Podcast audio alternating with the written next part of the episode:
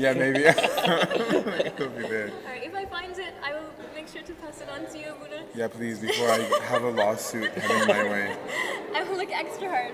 I did it one time. I put up Unseen Warfare. I didn't know that it was not out of copyright, Yeah. and I received it from like I don't know who, like someone. It originally came from someone in the Eastern Church, posted it, and then we got an email of uh, Right? of like uh, if you don't take that down, our lawyers are gonna come after you. Like no problem, like you can take it. Okay, let me. I'm trying to remember what the ratio is. So this is the solution, and then I need.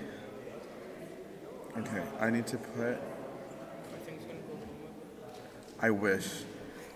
Okay, 10 mils of. Should, should I leave my phone here or should I take it out? Okay, so I need 20 mils of ammonia. Okay. I know somebody that knows you. You know uh, Mary? Yeah, Yeah, she wants to kill me right now. Oh, that might No, no, because she sent me a message um, that I didn't get till after the fact. She wanted to know if I could cover.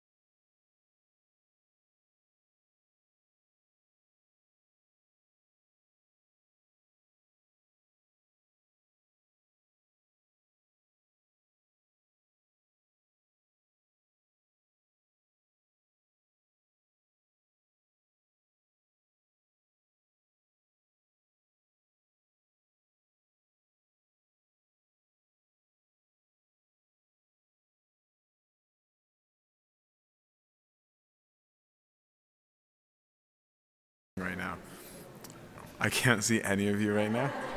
Sorry? That might be a good idea. Let's do that. Either that or if I sit like here. There we go. Actually, that's fine. Yeah, if it's not awkward for you guys, just because there's all this stuff. Okay. No, no, no, it's good. Okay.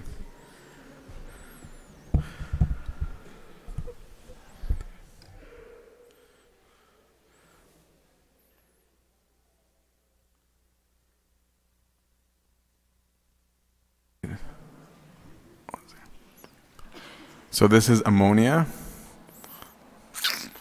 and Epsom salt in water, which I don't know if this is going to work or not. I think it will. If it doesn't, we'll find out at the end. So we talked about the problem with a lack of identity, right? That was the reason for the first talk of what is the um, basically the, the, the, the danger of the randomness, right? Of not having a, a complete or solid form right? Then we talked about what is my form supposed to be. So on this last one, which will hopefully be shorter, um, is more along the lines of what do I need to do, right? How do I maintain um, my identity? So we're gonna have two tracks of music this time. Um,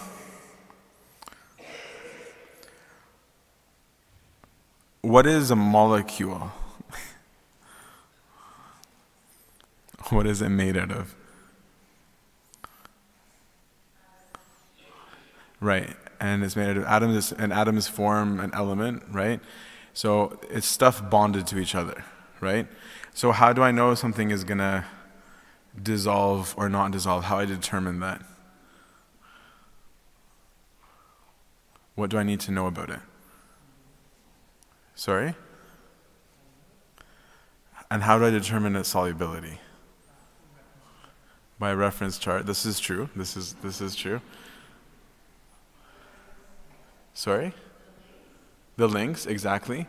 Whether it's a single bond or a double bond or a triple bond, right? There's there's stuff that gives integrity to a bond, right? And there's stuff that breaks it. Right? I also might care about its polarity. I might care whether it's an acidic environment. I will care if it's in a basic environment. If I don't know the properties of this thing, I won't know how to use it and I won't know what's going to affect it, right? So that's the stuff that I wanted to, to focus on.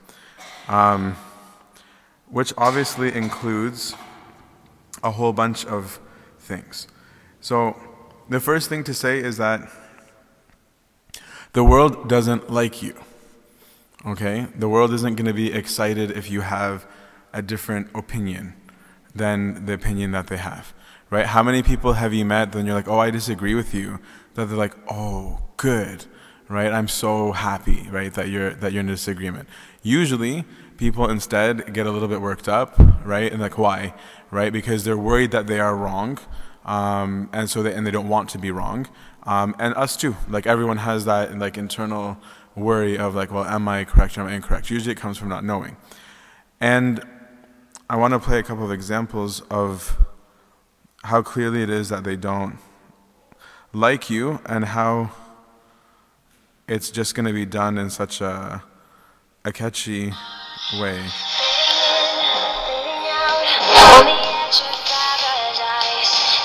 I want to discuss the specific thing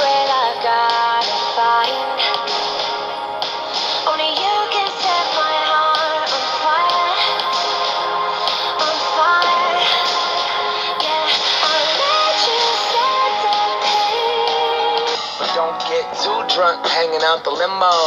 Slow dance with your woman in your arms. Sneaker in after, but boy, you better tiptoe. Don't wake your mama. Do yoga, learn about karma. Find God, but leave the dogma. The quickest way to happiness, learning to be selfless. Ask more questions, talk about yourself less. Study David Bowie, James Baldwin, and Tupac. Watch the sunset with best friends from a rooftop.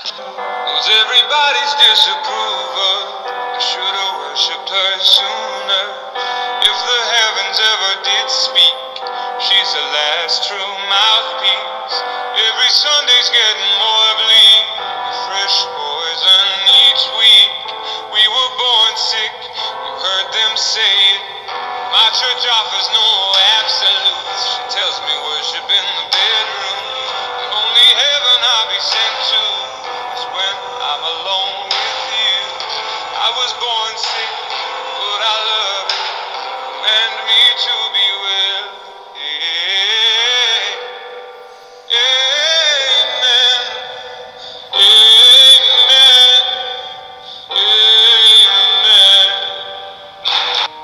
When I was in the third grade, I thought that I was gay, cause I could draw. My uncle was, and I kept my room straight. I told my mom, tears rushing down my face. She's like, Ben, you've loved girls since before pre K.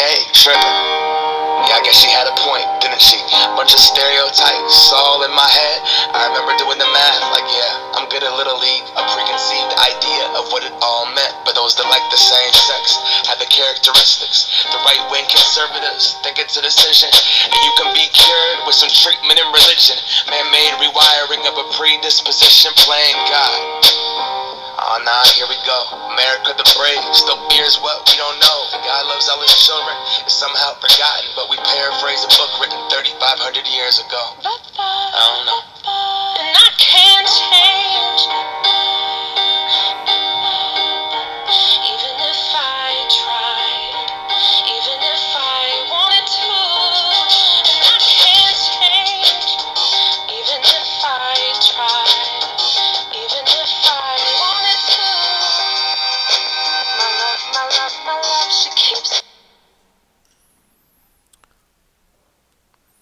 Do you know what the lyrics were of the first song? From Fifty Shades of Grey, which is a very ethical movie. Um, do you know what she said? Every inch of you is a holy grail that I need to find, which she's using as a phallic symbol, right? Let's call it what it is. Do you know what the holy grail is? What is the Holy Grail? It's a legend about the chalice that Christ used at the Last Supper, right, as an image of a holy object that people were trying to find. Regardless of whether there's a real Holy Grail is relevant, it's understood in this context. And she's saying, Let me take your holy symbol of communion, the most holy thing for you people of faith, and I will use it as a sex symbol. Right? This is a desecration, right? Like a complete and outright desecration. So I'm saying it starts off with something that's very subtle, right? That works its way up. I think I might to this side or something. Um, then it moves on to say, right, how the guy gives advice to his kids very dogmatically, right? And in it, just very subtly, it's like take God but don't believe the dogma, which is good, like rhythm-wise. Um, but then message-wise, what is it? And it's said again, just so casually, right? And everyone like follows along, right? Then it's church is such a horrible place, right? In the take me to church, regardless of what it is. And then he goes on, and then the next song was to say, okay, here's what right wing conservatives think. Here's what the church says. Here's what the church does. Here's blah, blah, blah. This is why the church is messed up. Where is the objectivity in that, right? This has now turned into a pulpit, right? Which is the whole point of a song, right? A song is meant to be an expression, it's an art, right? So I'm not, I'm not ascribing something bizarre to the, these singers. That's the point of art. I have a message and I want to project it, whether it's visually, audibly, uh, like a mime, it doesn't matter, right? Is that I'm trying to give a message, I'm trying to give what I think. But all it is is an opinion, right? But when it's said dogmatically, right, it becomes something that you take in, right? Which I'm saying you need to be aware of the environment. It doesn't like you. This is pop culture, right? None of these songs are songs that like you're oblivious to. Probably most of you. Most of you probably know all of these um, and more. So you're in a hostile environment, right? You're not in an environment that's like, I'm so glad that you have a stance on this, right? You're in an environment that wants to turn you into that, right? And so you have to be aware um, of this kind of thing. The early church was like this. The church of Rome, right, had a humongous struggle, maybe even more than, than Jerusalem on some level. Because Rome, the Roman Empire, was full of everything that we talk about now, right? Sexual immorality, lewdness, drugs, like you name it, that was, that was in existence, right? The difference for them was they had conviction. They knew their identity, they knew their form, and so they knew what it was that they needed to protect themselves. So you need to answer the question when you hear something like that, you need to know why, is it that I disagree? Which is why it is so important for you guys, like we said in the last one, I won't stop saying it, is you need to know your stuff. Right? If you don't know the, the properties of something, then you won't know how it interacts.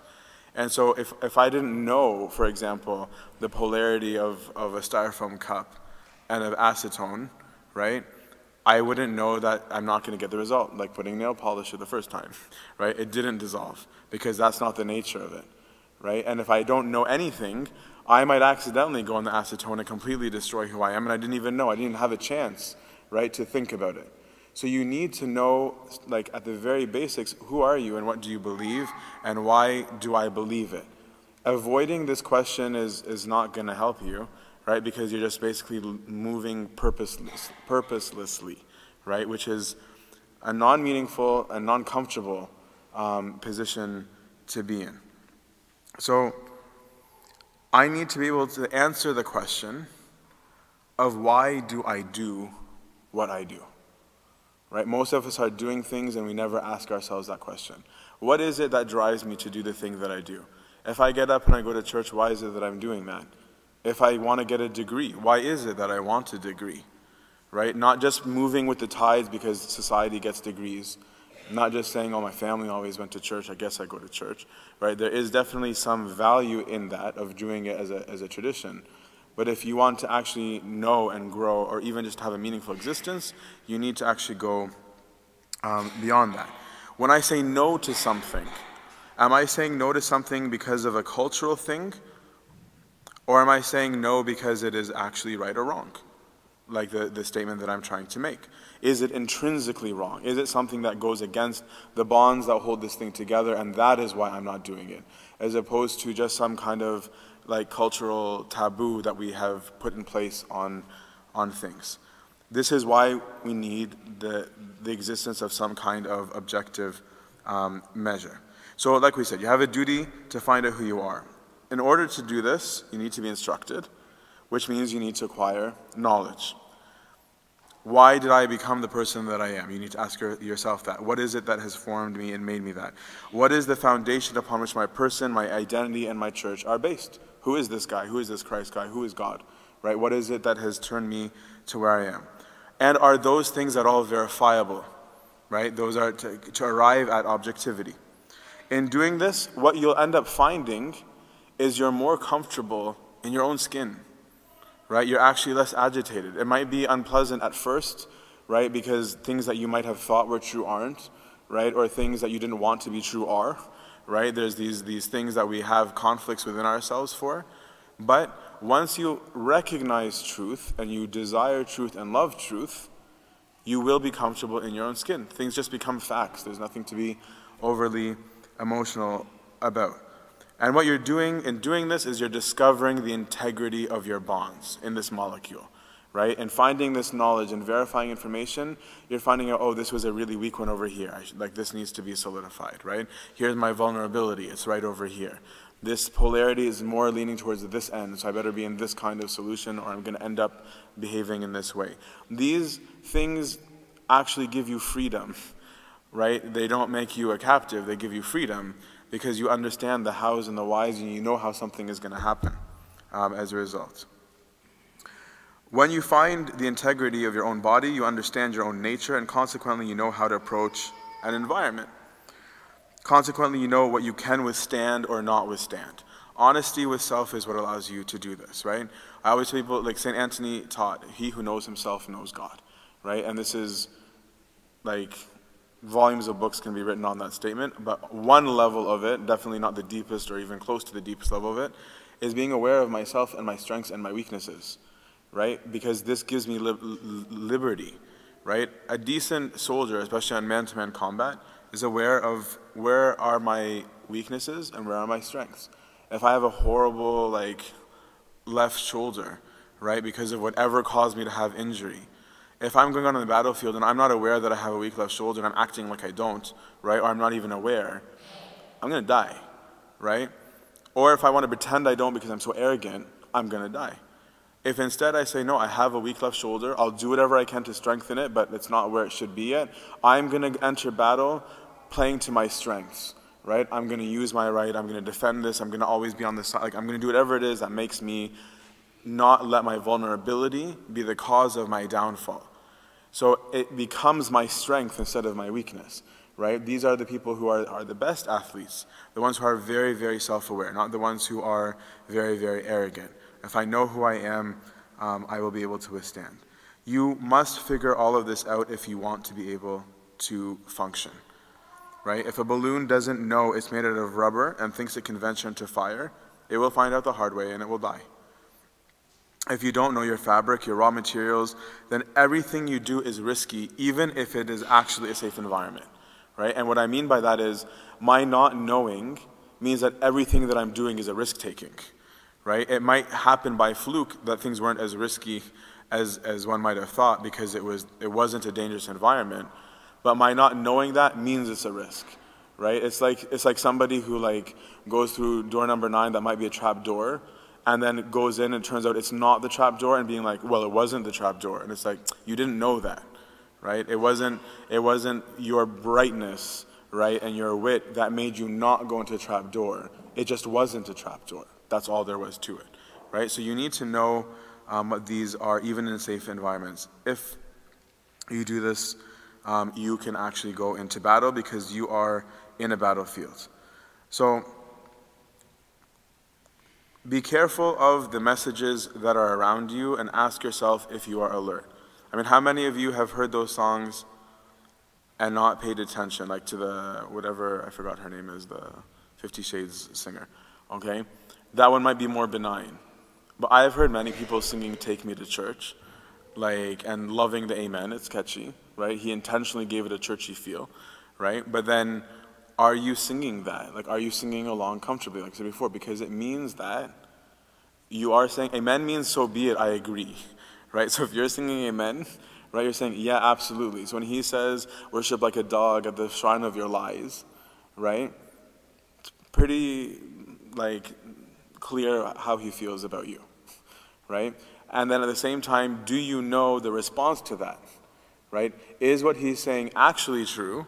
Or is this his emotional rant? Do you know that? Because these are the environments that you're going to be in, right? Because people hear this and then they come back and they regurgitate it like over and over and over again. And somehow we think that when you say things a lot of times, right, apparently that's what makes things true, um, even if it isn't. So you need to have a proper community. That's part of the way um, of staying safe. The right environment, right? If I'm not in the right environment, it's going to be a problem. So, what are you doing, right? So, a lot of people will then complain and say, Well, I don't have that community, right? So, the question is, what are you doing to make that community, right? What are you doing within your immediate circle of friends? Are you encouraging one another to the objective right? Or are you blase about everything together, right? I've seen church groups that start off praying together, to behind together, like Super Saints, Holy Crew, right? That within like I don't know how many years are doing shisha and weed together, right? So they'll pray on Sunday, smoke up Sunday night, right? Is this is this the kind of community that we want, right? So what are you doing within it? I've seen groups that start off as having a deep bond, like on the foundation of Christ, that over time they talk about absolutely nothing, right? And so what ends up holding them together is no longer Christ right? It was no longer an objective truth, right? It ends up being randomness, which means that when struggle ensues, they fall apart because they don't know what their bond is built on anymore. They've lost this objectivity. Same thing with marriages, right? If the goal and, and the means of marriage are not Christ, because here's a community, it's your house community, right? If your house is not focused on this objective truth, on Christianity, on, on the ex- existence of this Christ who claimed to be God. What are you going to do when you get into fights?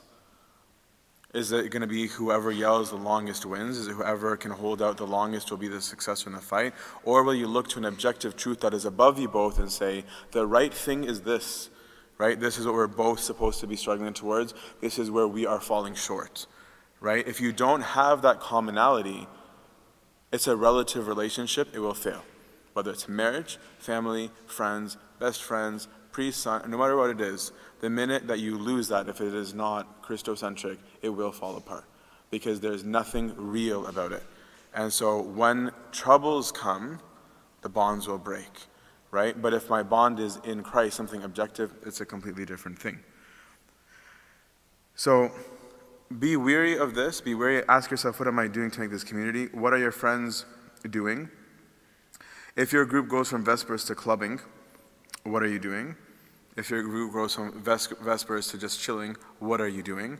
So I'm not saying you need to get up and be like, hey guys, you know, Baba Yiswa doesn't like this, and you know, like, and then stand in the middle and do the sign of the cross and glow in the dark. No.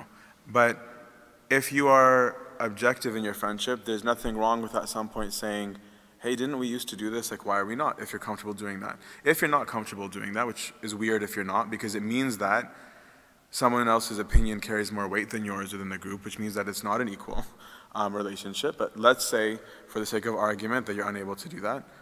Why not get up and go? And then you need to ask the objective question because if I'm not going, why am I not going? Those uncomfortable questions from the first talk, right? What is the reason for this? Is it because I don't see the value in it? Is it because I don't know what it does? What is the reason for it? Because those lack of reasons or lack of thinking are going to be the reasons why I have a lack of doing and vice versa, right? So I need to go to the deep, to the, the root causes um, of these things. When your group is gossiping and trash talking other people, what are you doing? Are you sitting there and allowing a wrong to occur? Because again, you're slowly becoming more and more relativistic. Because what you're saying is, there are some principles that I'm ready to fight for, and there are some that are not. So it's okay if you gossip and lie, you know, but I don't want you to do X, Y, and Z. That means that you're not really sure if you believe in right or wrong. Because if it's wrong, it's wrong. I'm not saying you need to be the Bible Belt, like yelling at people, but I'm saying that question yourself. What is going on in the group? Why am I speaking or not speaking? What am I doing about this when it goes wrong? Because Christian communities are often the worst communities, right? They think they're protected by the name of Christ, right? And really they're behaving far worse sometimes than secular society, right? And then they're not only behaving in a horrible way, they're doing it in the name of something, right? They have, they have a label, right? So I represent this guy here that I claim to be at the altar that I think is God, and I'm doing something completely, completely different from what that guy allegedly preached, right? So be alert and attentive. Socially, um, what kind of music do I listen to, um, and what does it mean? I'm gonna play one other thing, but I might not let it play the, the whole thing, because this is obviously what we're mostly doing today.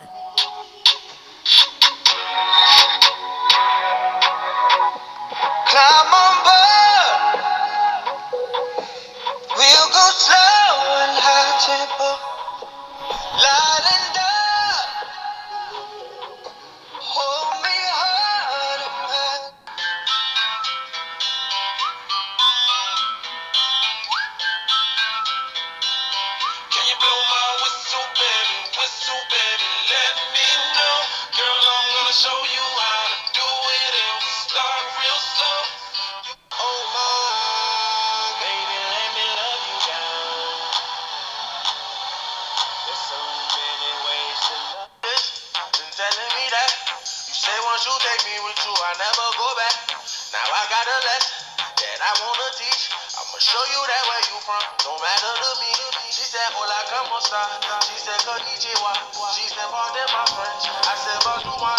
not talking about multiculturalism, right?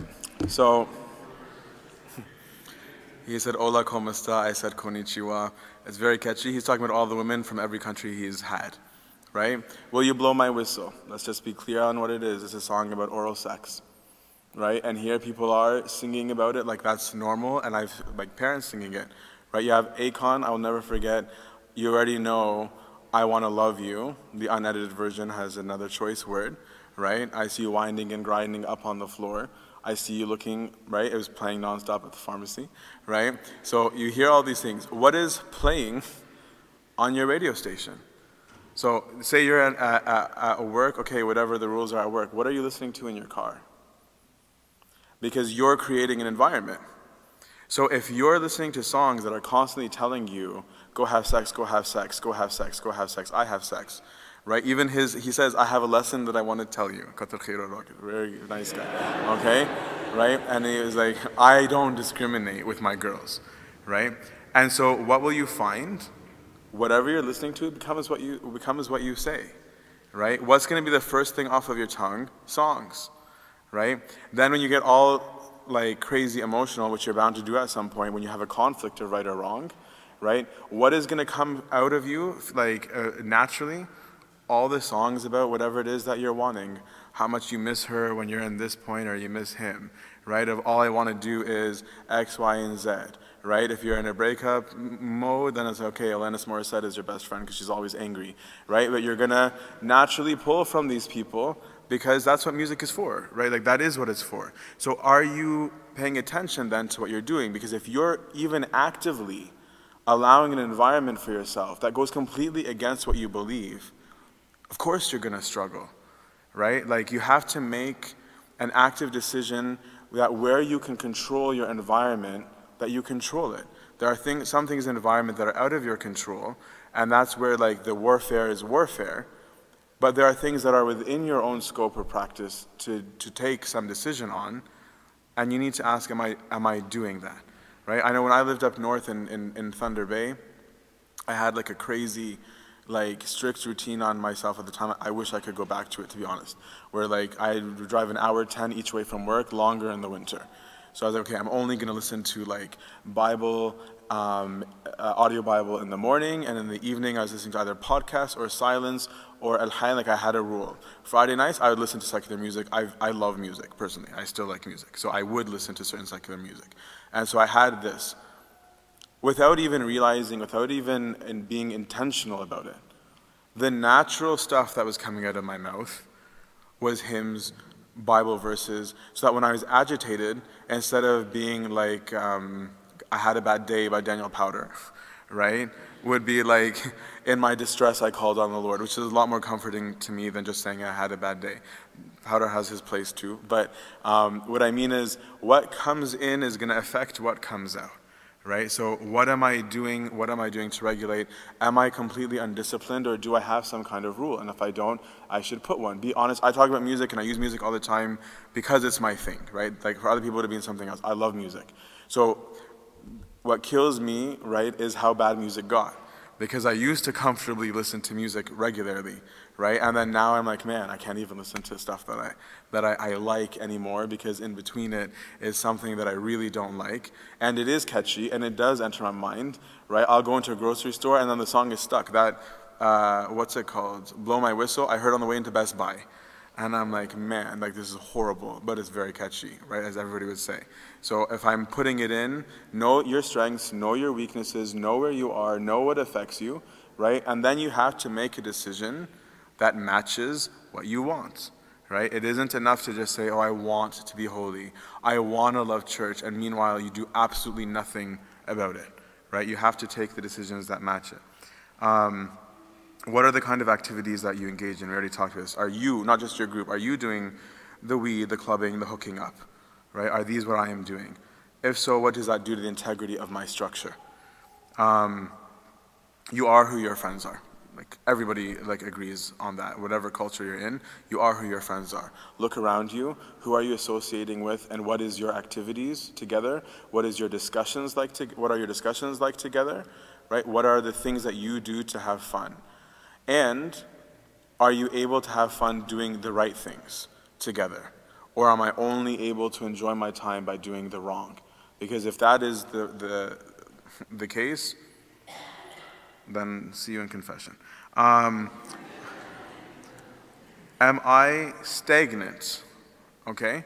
Because normal wear and tear, okay, is still wear and tear right? So it's not like, oh, it's normal for there to be wear and tear. But wear and tear is still damage, right? That's not, it's not like that's like a, necessarily a, a great place to be. Um, you need to actively strengthen the bonds. This is why Christ says, No, because you are lukewarm, I will spew you out of my mouth. Right? Because this lukewarmness means that I don't care. It's just as insulting to me, right? To say I couldn't care less. Imagine if you're in a relationship with someone, right? And like you're all excited for it to develop and grow. Another person's like, What do you want? I'm, this is fine. Right? And it's like, well, no, like, are we not going to do this? Imagine if you're dating someone and, they, and they, they, they tell you to your face, I have no desire to ever get engaged or marry you. Right? Like, you'll sit there and be like, "Oh, so what are we doing? Right? Like, like, what is the point of this? Is there a reason that we're here? Like, yeah, are you not satisfied with my presence? Right? It's, it's, it's egotistical, right? Like, you should be very content to just look at me right? So like there's there's or I'll do what I want and you should be content. Whether whatever way you look at it, there's there's something wrong here, right? Lukewarmness, stagnance is not a healthy thing. It's not a good thing. You need to actually be actively doing something, right? So to go back to the the the war imagery because it's, it's the best imagery for Christian life, right? Is it's one thing for somebody in the battle to be weak and to fall, right? and then you give him treatment and you send him back onto the battlefield. It's another thing when your partner in arms gets up and walks away to play for the other team, right? It's another thing when somebody doesn't even go play with their team, says, I'm going to go lie down, I don't even feel like doing this anymore, right? And so then another person looks at that person and says, well, he's just chilling, I'll chill too. And then another person goes and lies down, and before you know it, you've lost the war because everyone's laying down, right? That doesn't work, right? You have an obligation to yourself to fight, and you have an obligation to your comrades to fight. Christianity is community, right? This is one of the major differences between us and the Protestants. I don't usually talk about other denominations, and when I do, I'm not being sarcastic, right?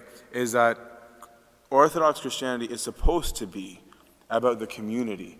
That's why the focus is on an ecclesia. We don't have private mass um, in Orthodoxy. A priest can't pray liturgy by himself because liturgy is the work of the people right? There has to be a congregation member, right? My spiritual life affects the whole, right? It is not about my personal salvation, right? Which is which is what is mostly focused on outside of the of our denomination, right? It is not about just me and God. Is that actually a true Christian becomes one with God and the community? If you are not one with your community, then you are a liar if you say you love God. These are not my words, that's St. John right? St. John said, Let no man say that he loved God if he doesn't love his neighbor. If he says so, he's a liar. And then he even almost rhetorically says, How can you say you love God whom you have not seen if you are not even able to show love to your neighbor who you do see? Because I can't pretend, that yeah, I love this thing that is invisible to me, and yet I don't love all of them. Even more deeper is that God's commandment was that if you love me, do this to all my neighbors right? So it has to be my spiritual life absolutely affects the life of the whole, right? Look at any group within the church. If you see one group that starts to go wayward, what happens? One person starts doing something, then the group starts doing something. That whole group leaves. The younger kids look at it like, oh, cool. I guess when I'm at that age, I no longer have to do this or this or this. That's the message you gave, right? That's what you taught because you're in a community right? When they see that the dad doesn't participate in services, it's like, okay, men don't have to pray apparently unless they're deacons and they're boring, right? Apparently, I don't have to do X, Y, or Z so this here because they're watching it. What you are doing is affecting another person. Whether you want it to or not, you are. So you need to be um, paying attention to your activities for your own sake, for the strength of your own bonds, as well as for the whole community, so that this environment that you're creating with other people isn't acidic, isn't polar, so that it doesn't melt the cup. Um, what are the things that I indulge my thoughts in? Like, do you self reflect at the end of the day and say, what do I think about?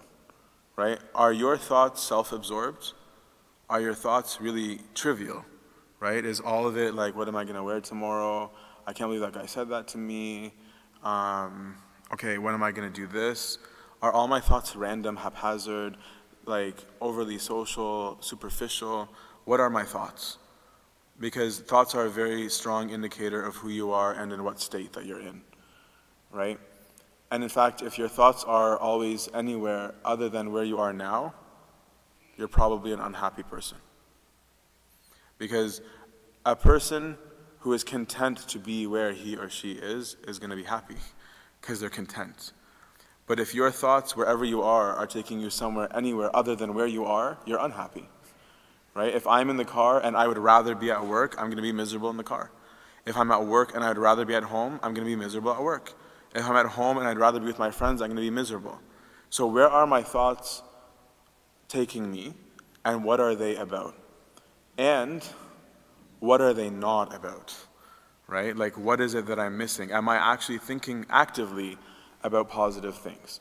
Right? These are one of the reasons why you, like, again, you should have a spiritual rule, is to help train these things, right? Like, of what am I doing to actively feed this thing with, with good stuff? Um, Self absorption is usually the consequence of not thinking on things that are good, right? And that means that I'm going to only just care about whatever brings me immediate gratification of some kind. Do you ever get alone time? And I don't just mean physically. Like, is there ever a time where you're not on your phone tweeting or IMing of some kind?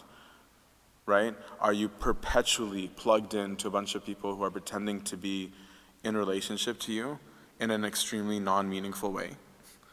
Right? The art of communication is lost. People have way better communications over text now than they do in person.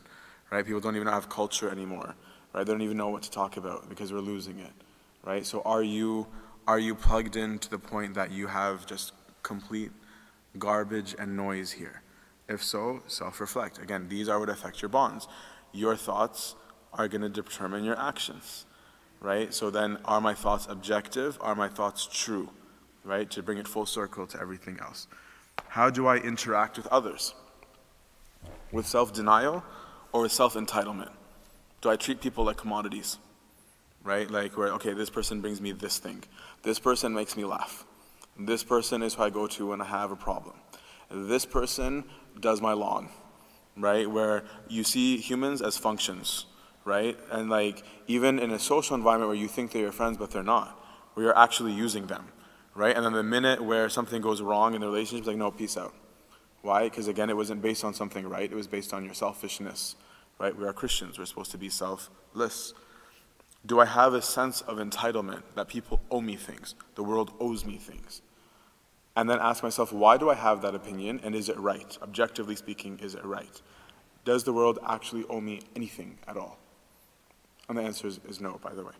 Um, if we were all living as Christians, we would already actually be complete by being around one another, but no one owes me because that's what's make love love is that they choose to right they choose to give me what it is that i need and i choose to give back but i'm always looking for my neighbor before myself and if i'm looking for my neighbor before myself and my neighbor is looking for me before himself we're going to be at peace right instead of fighting over taking things we'll be fighting over giving things right that would be to me the sign of a successful relationship especially marriage right but of any relationship of, am i looking more to please the other person with boundaries of righteousness, right? Obviously not by doing something wrong.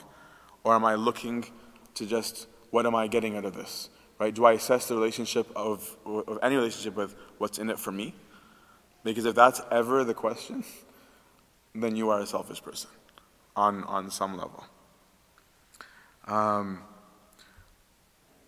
we already talked earlier, so I'll skip this part about sacraments as a means of grace. If you understand that when you're diseased, right? When sin is your disease, that you need remedies, right? Make sure that you are actively seeking the remedies.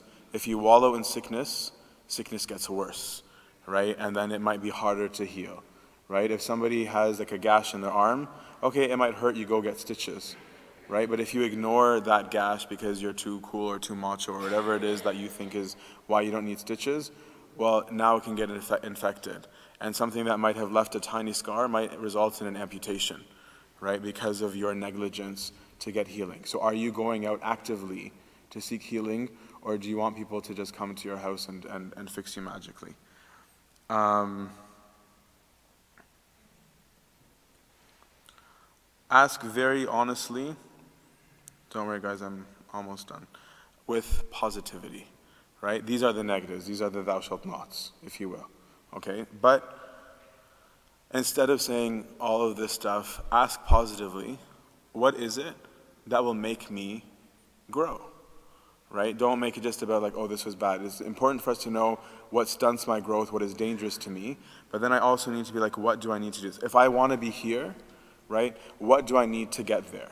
Right? If, if an Olympian, like a, a, a, someone who wishes to be an Olympian, right, were to sit there and only focus on how, like, he can't be up till 3 a.m. in the morning chilling with his friends every night, and how he can't eat just any food that he would like anymore, and how he can't, and this, and all that, that's all he thinks about, he's not gonna make it very far because he's gonna be miserable. Those things are still true. He can't do those things, right? We're not pretending that it's not a fact. But if that's where his mind is, then he's gonna hate it. Instead, if he's like, I'm so excited that I have the opportunity to be an Olympian, right? Yeah, these costs are costs because I want to be this, right? So then what do I need to do to be this, right? That excitement, that drive is what will lead them. And if you look around you in society, look at who the leaders are. It's the one who believes in where he or she's going, right? They have an, an actual desire for the thing they're working for. And so they sweep all these people in with them because they like it. Because someone who's aimless gets a, a glimpse of someone else who has aim and says, hey, he's going somewhere, I guess I'll go with him, right? Because that's why they're a follower, right? But if you instead say, no, I want this, instead of having like your FOMO complex, right? Of being like, oh, but if I do this, like they're doing that, right? And you look with anxiety around you what everyone else is doing, it, it will suck. But if instead you say, no, what's the problem with that? I like this, right? I want this because it's objective, because it's real, because it's true, right? That is what is going to be your drive, and then you won't be anxious about making choices because they're obvious, right? If I already want to be this, I'm not anxious that I'm not allowed to do it because it's just obvious that I'm not allowed to do it. It's not something that's going to make me sad. It's just a fact. There's nothing more to it. My mood itself will change, right? Where it's like, okay, I want to lose weight. It's a fact. I'm going to have to cut my calories, right? But if I'm just like, oh, I don't know what I'm going to do with this calorie thing, right? Like, like change of mindset. Um, it becomes easier to do something when you know that it's right, right? It's, it's really just that simple. When you do what you do with conviction, what you do is make others want to be like you, and you can become um, insoluble together. Don't be emotional people, right? Be objective people. What was supposed to happen in this, which didn't work, and I don't know if it's colored ammonia or maybe it just takes slower. Actually, no, it did work. Um, what did we start with? Two solutions, right? You guys won't be able to see it from here, but many of you might guess what's going on. What is forming at the bottom? Precipitate. Give it to you. Okay? Salts formed out of it, right? So an identity formed out of solution. So you can be in solution and then still recover your identity. This salt will exist within the solution and not be dissolved, right? This is what God is calling us to do. He's asking you to be the salt of the earth. He's asking you to be distinct. He's asking you to maintain your nature because if salt loses its flavor, what shall you season it? Right? It's useless. But maintain your integrity, maintain your identity. You have an objective identity, and all the decisions that you make, if it is made in that, will be to your benefit, to your gain, to attain not just the kingdom there, but to have the kingdom here within you, and to Him be glory now and always into the age of ages. Amen. Thank you guys for putting up with all the talking for the whole day. And uh, thanks to the priests who uh, invited me.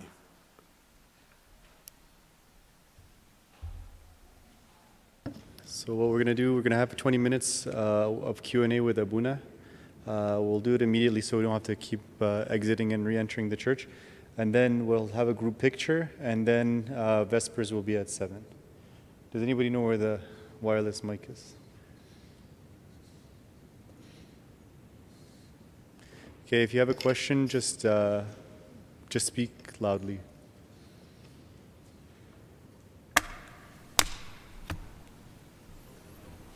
That was easy.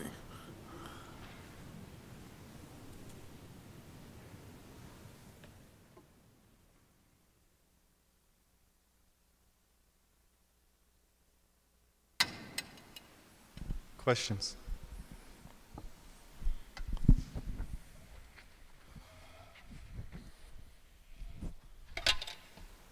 Um, so my question is, um, well, it's more like a scenario.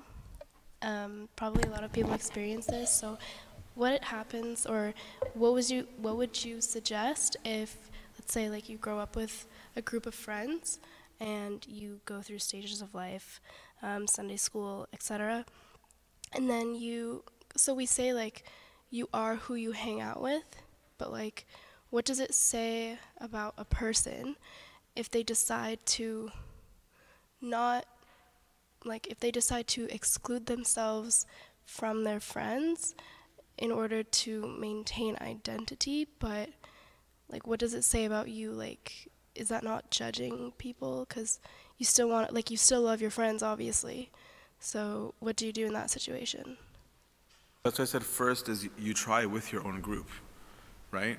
But if I have objective rights and wrongs, I'm not judging a person by identifying behavior, right? And this is what society, that's why I'm saying, like, the absurdity of relativism is, is just that, it's absurdity, right? Is we can't pretend something's not happening, right? Like, I can't pretend if somebody is doing something wrong that they're not.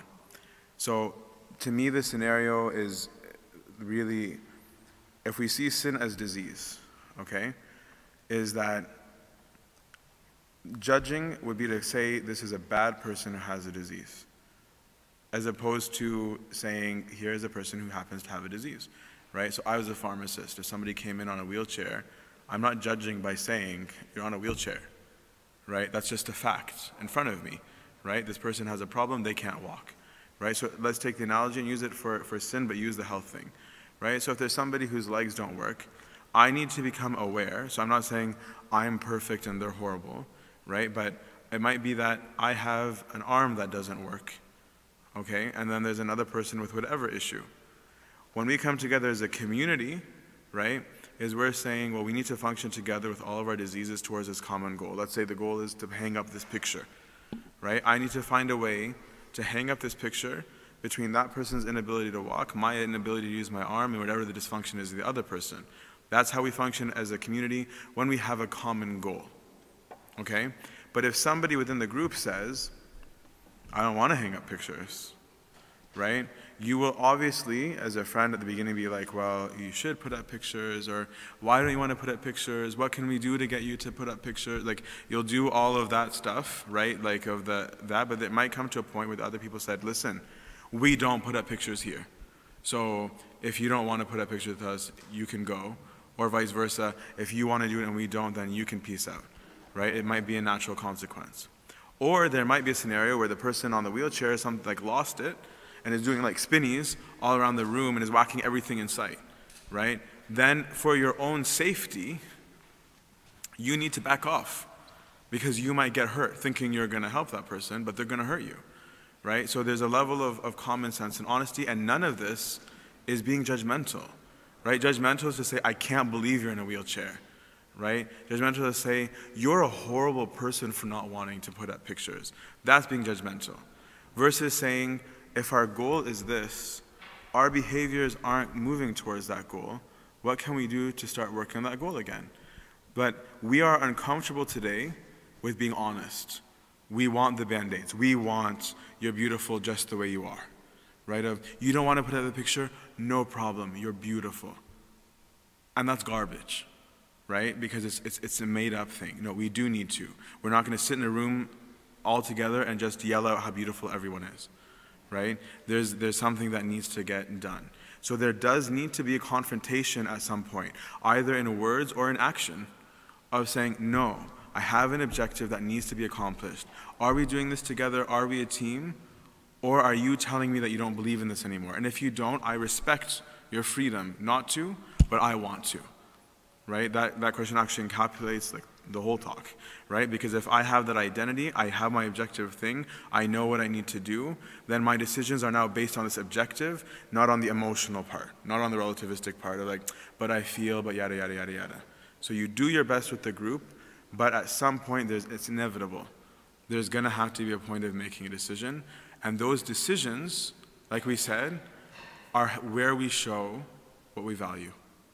Because if my decision is to not put it up with you, I'm saying I don't care about you, I don't care about your mission, I care about me. I want to sit here. So you're taking it in a nice way of being like, oh, am I hurting them? When at the same time, they're actually hurting you too, right? Because they're saying, I don't care about you, I care about me.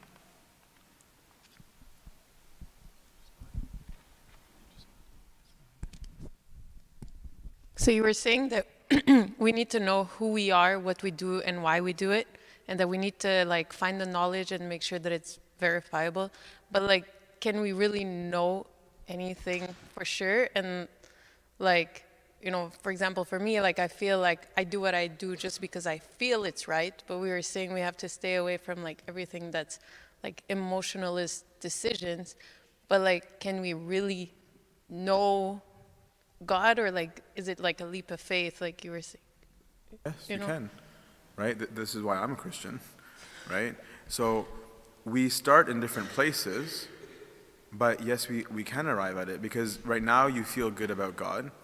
What happens if you got cancer and someone ran over your foot in the same week and you lost a nephew? You're not going to be feeling very happy that, that, that period at all, right? So if my faith is based on my emotions, well, good luck with that when the emotions get rocked right? We want to believe in something because there's substance to it, right? My faith can't be an irrational faith. It needs to be based on rationality. But like, not everything is verifiable. So like, our knowledge is not completely verifiable. I agree. So what we do is that we, we acquire the information that we can that gives intellect to our faith, right? That I'm not haphazardly believing. I definitely am a man of faith. There are things that I cannot prove. I'm not saying that you need to turn into this person who walks around like an encyclopedia of like blah, blah, blah, blah. But you do need to have some knowledge, right? Of like, like for me, I had a, a period where like I questioned absolutely like everything, right? When I became comfortable with Jesus Christ and his claim, actually, right? I started to acquire experience. I saw people who live the faith well, right? Then I went to them, how did you do what you did? How did you arrive that we are arriving? Something discipleship is important, right? So I'm like, okay, whatever it is that you're doing is clearly working. What are you doing, right? Like, oh well, I received this. Try this. I did that. Found it was working, right? I start to develop my own experience. Now, certain things that maybe used to be a big deal to me are not anymore. I don't care if the flood was local or global. I don't care, right? It is completely irrelevant, right? Whereas for somebody else, it might be like a big deal. Our knowledge and our experience and our growth, our own experiences and experience of others, right, will help us in that growth and confidence because we grow in faith. We don't have instantaneous like faith, right? Faith grows. It starts off with something real, right? Something objective, right? And then I start practicing in it and I grow in it the same way that like anybody might have anxiety at a new job, right? They might have anxiety about a new school or a new direction. You start off with anxious, you don't know everything, but as you just live, right? You get a holding on certain things, stuff happens, right? So you become less and less emotional about it because like, yeah, yeah, I've been there before, this happens, right? It's not a big deal. Here's how we deal with it. So you will you will grow in it, but yes, there are things you can know. Because if you are serious in your spiritual life, and this is why I wish people take it seriously, the, there is real consequences to that, right? I, I speak often of certain monks that I met um, throughout my life in, in the monastery of St. Anthony in, in Egypt, where I've been going for like 18 years now. I met people, right, who have these gifts that I didn't think existed, that I thought were fiction, right? It isn't the reason why I believe, but it's part of why I believe, right? Because I was able to see from them, when we say the image and likeness of God is what you're created in, that means that there are other attributes of God that you can be given by grace if your spirit is healthy, right? If your body is weak, you're not going to believe you can be fit because you're weak, right? A guy who's come from famine and is in the ICU, right, isn't going to feel like, oh yeah, I'm going to go run a marathon tomorrow, right? He'll be excited if he can sit up in bed, right? But if you can give him IV fluids at the beginning and then work his way up to solids and then gradually grow, right? At one point, yeah, he will be excited that he can go out and, and run. The same thing with spirituality, right? I didn't know that people really had the gift of knowing something. I read it in the stories and I liked them. I didn't know that it was real, right? But when I saw it real, I'm like, oh, God does give even these attributes to people, right? For those who are spiritually healthy, right? So most of us are at a level where we are paralyzed, like spiritually by our own choosing, and it's a solv- solvable paralysis, right? But as we grow in the Spirit, we encounter the world of the Spirit and find out that much is not only real and possible, but extremely attainable. Because the same God that created Adam and Eve in whatever way he created them is just as interested in me, right, as he was in all generations, and is more than happy to keep giving me the things that he wished for me to have from when he made me in his image and likeness.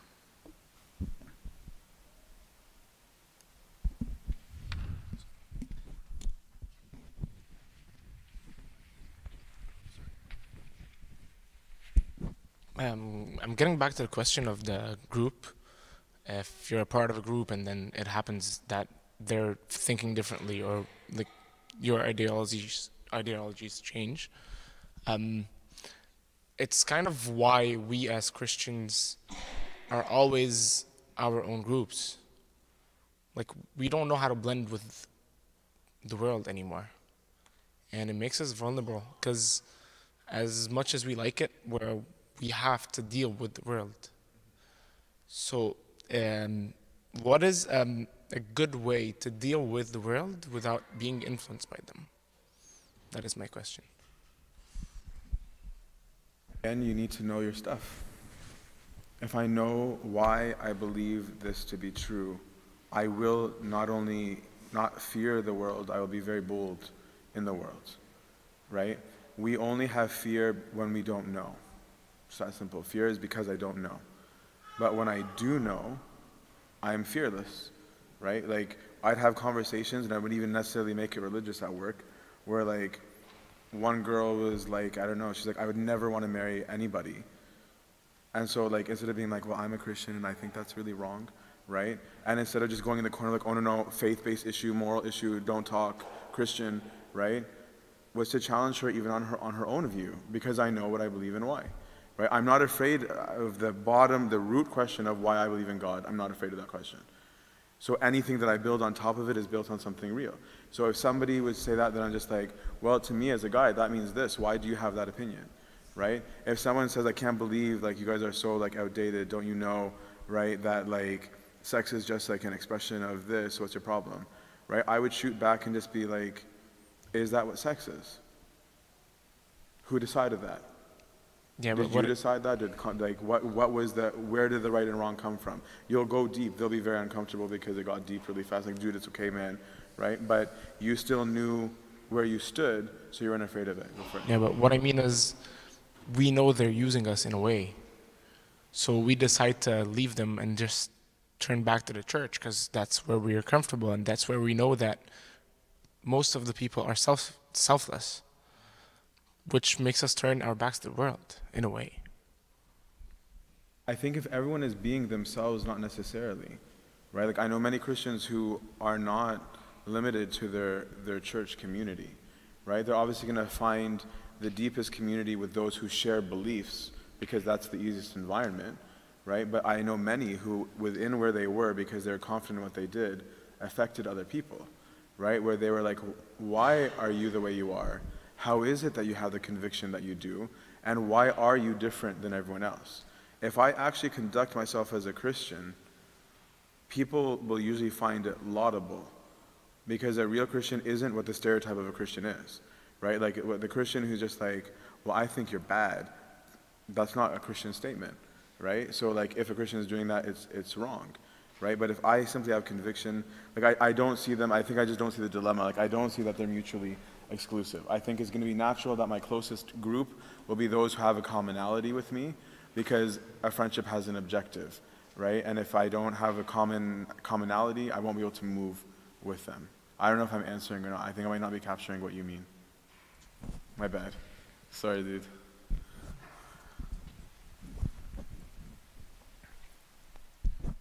Father, you talked about uh, sin perpetuating like an illusion and an internal conflict, and as opposed to a life of objective truth where you break that internal conflict. Can you speak more to the um, creation of like a unity and a lack of uh, internal conflict when you do live um, a spiritual life? That one is hard to explain until you, you experience it. But when I choose the right and I see the consequence of right, right, and I believe in the right, things just become more and- more easy. Like I know how rhetorical that sounds, right? But if like if I need to pass, I don't know, my year of school, right? I have an objective to pass this year, right? And let's pretend that there's an absolute truth in this need to pass for just for the sake of argument, right? So I know that I must pass, right? I know that this is something that I need to do. Then I have the choice of studying for an exam or partying, right? Or just chilling or sleeping or whatever it is that I want to do. So if I actually am convicted by this sense of I need to pass, the decision to study should become an obvious one, right? I, like I said, I, can, I might fall short sometimes, but I won't be struggling about whether or not I should or shouldn't study, right? My struggle might be forcing myself to study, but my struggle isn't going to be about whether there's a right or wrong to study because that's clear, right? So the same thing religiously is becomes no, I know that if I want this, right, if this is the truth, then this is wrong, regardless of how I feel, right? So it didn't make my struggle at first easier in choosing the right, but at least I don't have a struggle about whether it is or isn't right, right? Which is a big part of the battle for a relativistic person, right? Is, is it even wrong? Why is it even wrong? But when I already have the why, that part's easy. Then my next part is to train onto doing it. Then look at people like many, not everyone, right, obviously, but many people once they get into the gym, first month sucks, right? But then look at the person who's been doing it for a year two or three. They find it, they, they feel wrong when they don't go, right? They, even though they're waking up early, even though there's all these negatives, right, to doing it, it became easier for them because they lived it, they saw it, they reaped the benefit, they know what it's like, they know what it's like to be able to run again, to breathe again, to be alert. They see all these positives. So as I do, progress in the spiritual life, right, and I start to see these positives, it becomes easier. Because even though there might be a hard decision to make theoretically, I just had so much positive experience that I know that, yeah, it's just another one.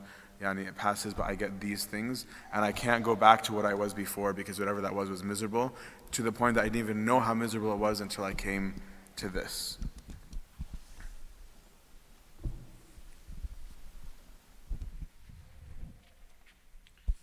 Okay, so uh, I have just a couple of questions. You can just give me a, a brief for each one of them.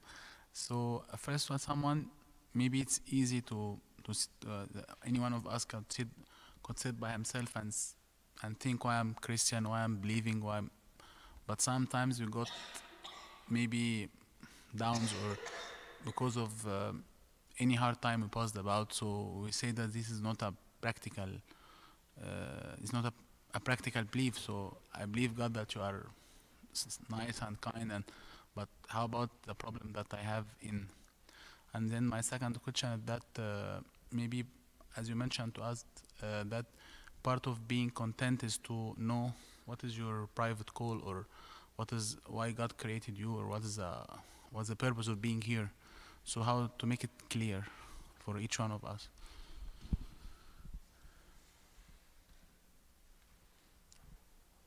Thank you. First one is truth. I have to ask, what is my expectation and why? Is my expectation correct? So if I think that God was supposed to behave in this way, I need to ask myself, is God supposed to behave in this way? Why do I think that? Because many people have a completely wrong expectation because they don't have knowledge, right? So they think like, oh, I studied, and now God was supposed to make me get an A. Who said? Right? I'm a Christian, therefore I'm supposed to be rich. Who said? Right? So if my expectation, I'm just using as a random extreme example, right? If my expectation is wrong, right, then I'm going to have a wrong result because it's not the truth. So that's saying. Number one is simply, am I right in what I'm thinking? Yes or no? And I would add to it, have a guide.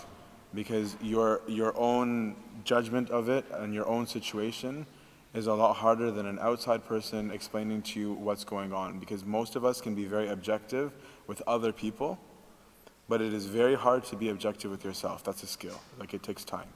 An outside person to say, here's actually where you've been extremely lazy, right? Here's actually where your knowledge is missing. Here's where insert like why you're falling short is. But I don't remember what the second question was. Okay, so second question: How do we know how each one of us could realize uh, what's the why he got here or something, or what's his purpose in his life, or the private call of each one of us? You'll discover that in your gifts. Right? The, the, the calling for every human being in existence is salvation and unity with Him. That is for everybody. Right? Where is my specific calling? You'll find it when you discover your gifts, which you have. Right? We're, we're used to pretending we don't have them because we somehow think it's humble to pretend we don't, but we do. Right? There's no reason to boast of them because you didn't invent them, God gave them to you. Right? But if you are using your gifts, you will find your calling because God gave them to you. So you will find happiness and joy in it, right? I did engineering for one semester and one co-op, and I knew very clearly it was not my calling, right? If I had forced myself through it, I would have hated my life, not just in school, but in my career. Would I have lived? I would have lived. It would have been a miserable existence, right? But whereas put me where my gifts are, and now I'm excited right? I'm happy, I'm excited because it's, it's something that I'm, I'm good at, and I'm good at it not because it's something amazing about me, but because God gave me a gift in it, right? So there's no boasting. So I would say start off by discovering where your gifts are, and you'll find a natural growth towards your calling because you're going to find yourself going to wherever it is that you need to be very naturally. Okay. Thank you. Thanks, guys.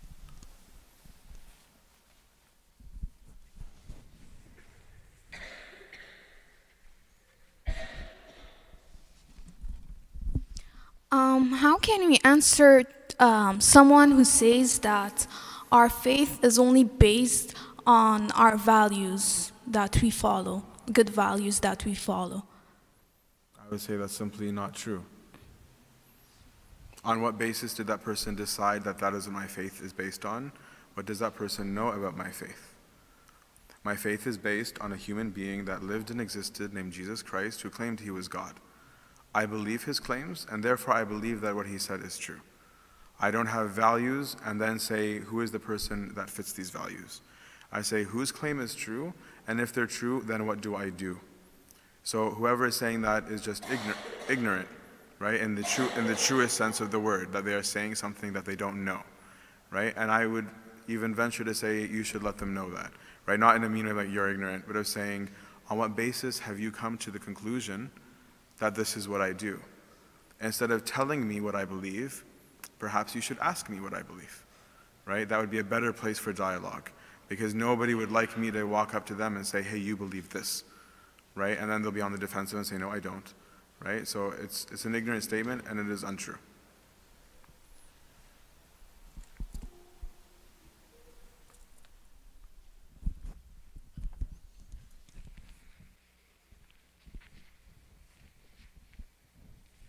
Thanks again, homies.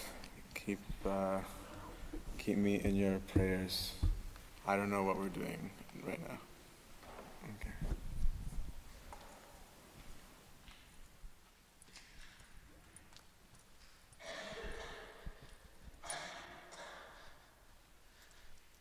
I think if Father uh, if Father Anthony gave himself permission to play music in the church, it's uh, it's only fair for us to be able to applaud and welcome Abuna and tell him thank you for coming.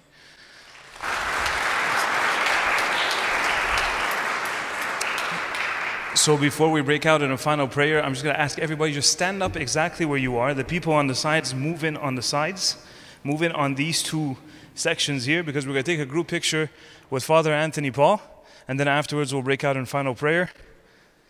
So everyone, please get up, move. Everybody on the inside, we're all going to face the altar.